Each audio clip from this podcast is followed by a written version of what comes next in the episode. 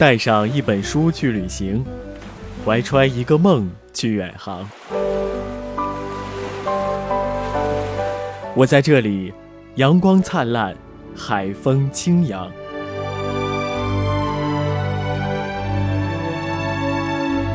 甲板上的阅读时光，邀您共享。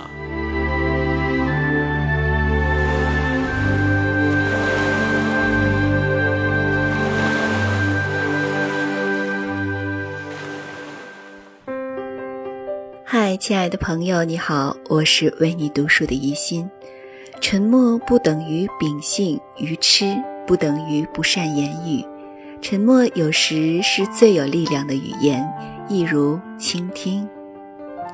说话之前，先要学习倾听。倾听不只是听对方的话，还要懂得察言观色，了解别人话语背后的心意。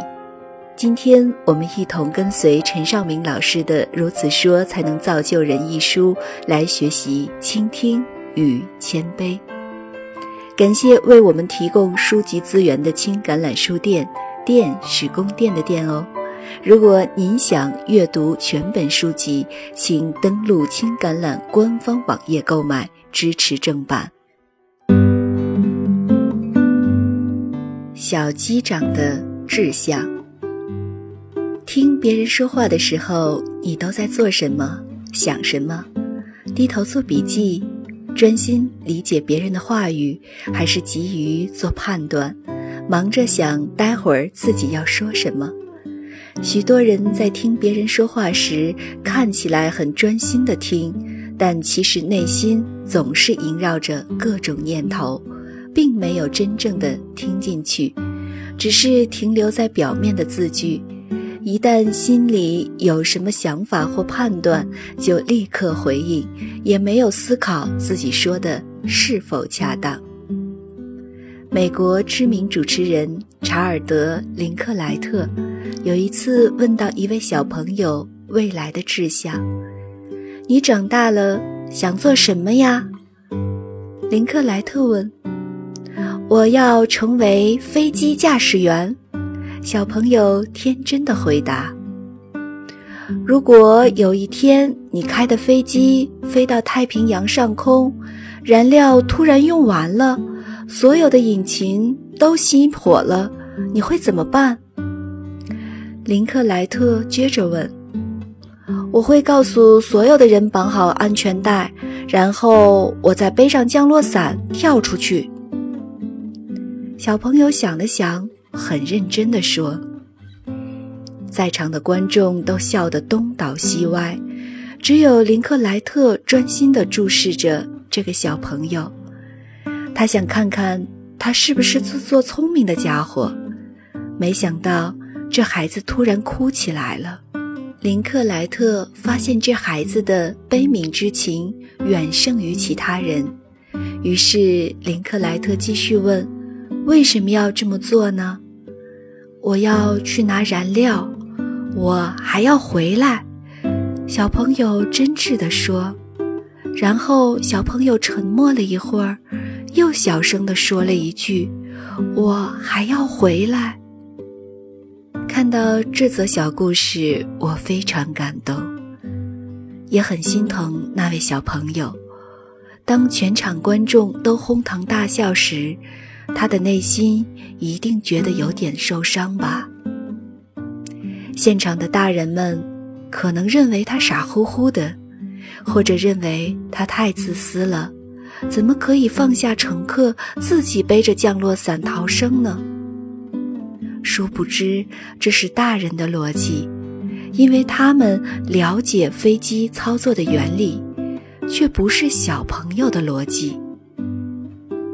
小朋友虽然不知道，等他拿燃料回来时，飞机可能早已失事，但他救人的心意是真挚的，他想进行的努力是伟大的。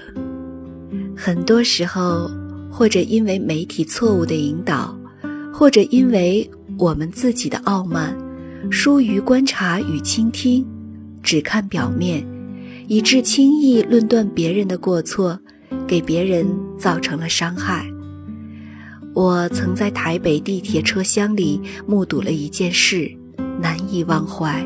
每次想起来，总是百感交集。不让座的女孩。那天地铁里乘客非常多，车厢内很拥挤。有一个年轻女孩坐在博爱座上，一动不动，头低低的。不一会儿，一位老师带着一群小朋友上车了，女孩没有给小朋友让座。又过了一会儿，有一位老人家上来了，女孩还是没有让座。大家都默默地将眼光投向那位年轻女孩，心想：她怎么就是不让座呢？一个坐在普通座位上的年轻男性乘客站起来，给老人让了座，这使得大家更把眼光集中于那位年轻女孩身上。他显得有些不安，一直低头玩弄手指。我心想，这样一直被大家的目光扫射，他不难过吗？又上来一位老人，另一个坐在普通座位的乘客接着站了起来，让座给这位老人。果然，有正义之士出生了，而且音量还不小，是那位老师。小朋友，你们知不知道博爱座是专门给老弱妇孺的？老师扯开嗓门大声讲道。那位年轻女孩还是没有反应。老师似乎气不过，接着又说：“要让位给老人家哦，不能低头假装没看到。”空气瞬间凝结，陷入一种尴尬的沉默中。几乎全车的人都转过头来看了。女孩顿时涨红了脸，但还是一直低头玩弄手指。当下的气氛真是尴尬到了极点。又过了两站，那位女孩终于站起来，理了理包，大家的目光再一次集中在她身上。她挤过拥挤的人群。一瘸一拐地走出了车厢，门关了起来，列车缓缓启动，他那蹒跚的身影也渐渐远去。突然，周围的人都停止了交谈，空气中有说不出的诡异，没有人再说一句话，只剩下车辆行进间发出的声响。有时事情真的不能只看表面。我刚好目睹了这一切，相信刚刚那位正义发言要女孩让座的老师，知道真相后心里也不好受吧。事实上，类似的事常常发生。我们常以为自己知道，但事实上我们并不知道。我们听错了，而且太快下结论，以致伤害了别人。我们不懂就发言，我们不关心就论断。你看到某件事时，真的了解事情的真相吗？如果不了解，请多投入一点时间，耐心观察。你听别人说话，真的听懂别人想说的意思了吗？如果不懂，请多投入一点时间，耐心琢磨对方的话语。听话不要听一半儿，更不要把自己的意思强加到别人的话语上面。要快快听，慢慢说。我们要为自己所说的每一句话负责，甚至要在别人的过失中找到自己应承担的那部分责任。说的时候容易，但负责任却是难的。伤害别人容易，安慰别人却是难的。快快的听，慢慢的说。关于这一点，我自己还在学习，希望我们可以一起学习。苏丹的小金人，倾听的价值不可估量。所有知识的积累，甚至真理的获得，都是从倾听而来。古印度有一个国王叫苏丹。他想考验国内大臣的智慧，于是命令工匠打造了三个看起来一模一样的小金人，让大臣判断哪个小金人最有价值。大臣们端详了老半天，左看右看，根本看不出他们有什么差别，但谁也不敢承认自己昏昧无知，便各自胡说了起来。有人说金子纯度不一样，有人说光泽有小小差异，也有人过度猜测苏丹国王的意思，心想问题绝没有那么简单。搞不好国王是故意反着问呢，于是自作聪明地说有一样的价值，都不对。苏丹国王很失望，为何所有的大臣都只看外表，没有肯用心看小金人的内在呢？最后一位老臣拿出一根稻草，自信地宣布：“我有办法。”大家都怀疑地看着老陈，心想：稻草和小金人根本扯不上边，耍什么花样嘛？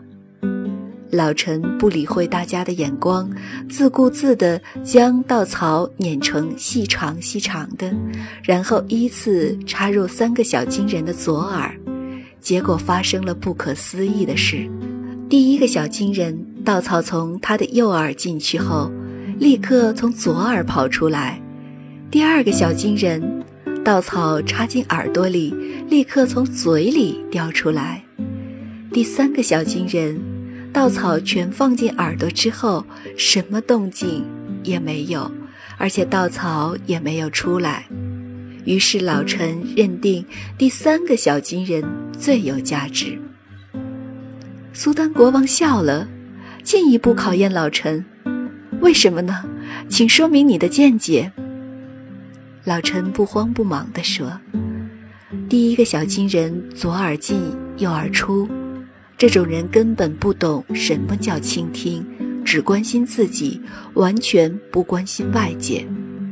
第二个小金人嘴巴太大，无论听到什么都不加思索，而且还照葫芦画瓢的到处宣传，这种人最容易惹出事端。”第三个小金人，只进不出，而且守口如瓶，这种人才懂得倾听，明辨是非，所以最有价值。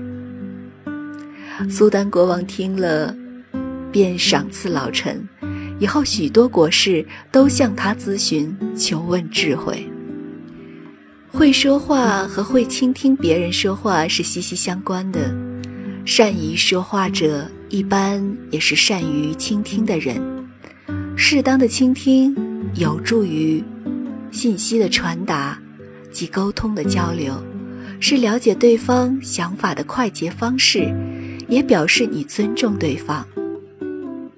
学会谦卑，谦卑的法拉第，被誉为电学之父的法拉第是十九世纪电磁学领域中最伟大的实验物理学家。他的父亲是一位铁匠，没受过什么教育，而且很贫穷，只让法拉第上了两年小学，就不再供应他读书。法拉第十三岁时，在一家书店当学徒，工作之余读了店里卖的许多科学书籍，开始自己做实验。十九岁时，他听了著名化学家戴维的四次演讲。就写信给戴维，希望戴维帮助他实现科学研究的愿望。戴维很受感动，便让他当实验助理，开启了他的科学研究之路。法拉第对物理、化学、电磁学都有重大贡献，他发现了电磁感应的原理，制造出了世上第一部马达发电机。并发明了一种电磁电流发生器，为今天的电力工业奠下基础。他是世上最早的蒸馏石油中发现苯的人，也是土木界最早提出水的胶凝处理法的人。但是，法拉第最伟大的地方，并非他的科学成就，而在于他的谦卑。他说：“我只是一位小学生，正在上帝开设的大自然学校里学习，在科学界愈久，我愈愿意回转成孩子般的单纯。”作为一个基督徒，他不爱世俗荣誉，唯愿将荣耀归于上帝，因而拒绝了许多授予他的荣誉，包括1857年皇家学会会长的位置。有一天，英皇试验所请他做科学专题的演讲，大厅里坐满了知名人士及科学家。法拉第当场做了一些新奇的电磁实验，赢得了全场掌声。皇太子也称赞他的功绩。掌声过后，全厅的人都安静无声，等候法拉第再度上台致辞。谁知。他早已悄悄离开会场，赶到一位生病的老妇人家里读圣经，安慰她。法拉第认为，陪伴一个弥留的病人走完人生的最后一程，比接受社会名流的掌声更重要。这种谦卑的胸襟，有几个人能做到？如此伟大的科学家都能如此谦卑，平凡的我们。又怎么好意思夸耀什么呢？最重要的美德，奥古斯丁是四五世纪伟大的神学家与哲学家，一生共写下一百多本书。他写的《忏悔录》被认为是世界三大忏悔录之一，是西方历史上最伟大的自传。另外两部著作《上帝之城》与《三维一体论》。对西方神学影响深远。他最有名的一句话是：“如果没有正义，政权是什么？不过是有组织的强盗罢了。”有一次，一个久仰奥古斯丁盛名的人跑来问他：“身为基督徒，第一重要的美德是什么？”谦卑。奥古斯丁回答：“第二重要的美德呢？”那人又问：“谦卑。”还是一样的答案。那第三重要的呢？那人不死心地问。谦卑，奥古斯丁还是如此回答。为什么是谦卑呢？那人对奥古斯丁的回答感到莫名其妙。奥古斯丁要那人去田间仔细观察稻子和麦子，稻子愈成熟，穗子就垂得愈低。麦穗愈饱满，它的姿态就愈低。绝大多数人都喜欢抬高自己，觉得自己比别人优秀，却忘了思考：养活每一个人的麦穗，姿态是如此谦卑。一个人如果能学习奥古斯丁的谦卑精神，懂得谦退之道，懂得推崇他人，自然不容易得罪他人，做什么事都会小心谨慎。不容易犯错。一个人不管有多大的本事，都不可以得意洋洋、骄傲自满，否则就很容易受亏损，或身心受创，或丢失金钱。而这样的亏损其实是导因于己，可以事先避免的。你说话和听话时的姿态是怎么样的呢？不要忘记，适时低下我们高贵的头。学会谦卑，绝对会让我们受益无穷。我很喜欢今天的故事，无论是纯真的孩子，还是那个所谓不让座的小女孩的故事，都让我心中一触。大多数时候，我们习惯用自己的道德观评价他人的好坏。近几年，网络上的道德绑架是愈演愈烈了。某些媒体不论青红皂白，不查真伪发布消息。民众便一窝蜂似的跟进评判，一些不真实的报道给当事人带来了莫大的伤害。当今社会恰恰缺少的就是倾听。今天的故事中，我们也感受到了法拉第、奥古斯丁的谦卑，这也让我想到了教会中许多老年基督徒们。妈妈侍奉的教会有很多年近八十岁的老年基督徒。他们非常的谦卑，对上帝也是非常的敬虔。每周礼拜都会早早的来到教会，义务的做服饰工作。愿上帝深深的祝福他们。好的，今天的故事就是这样，感谢您的收听，我是怡心，下期再会。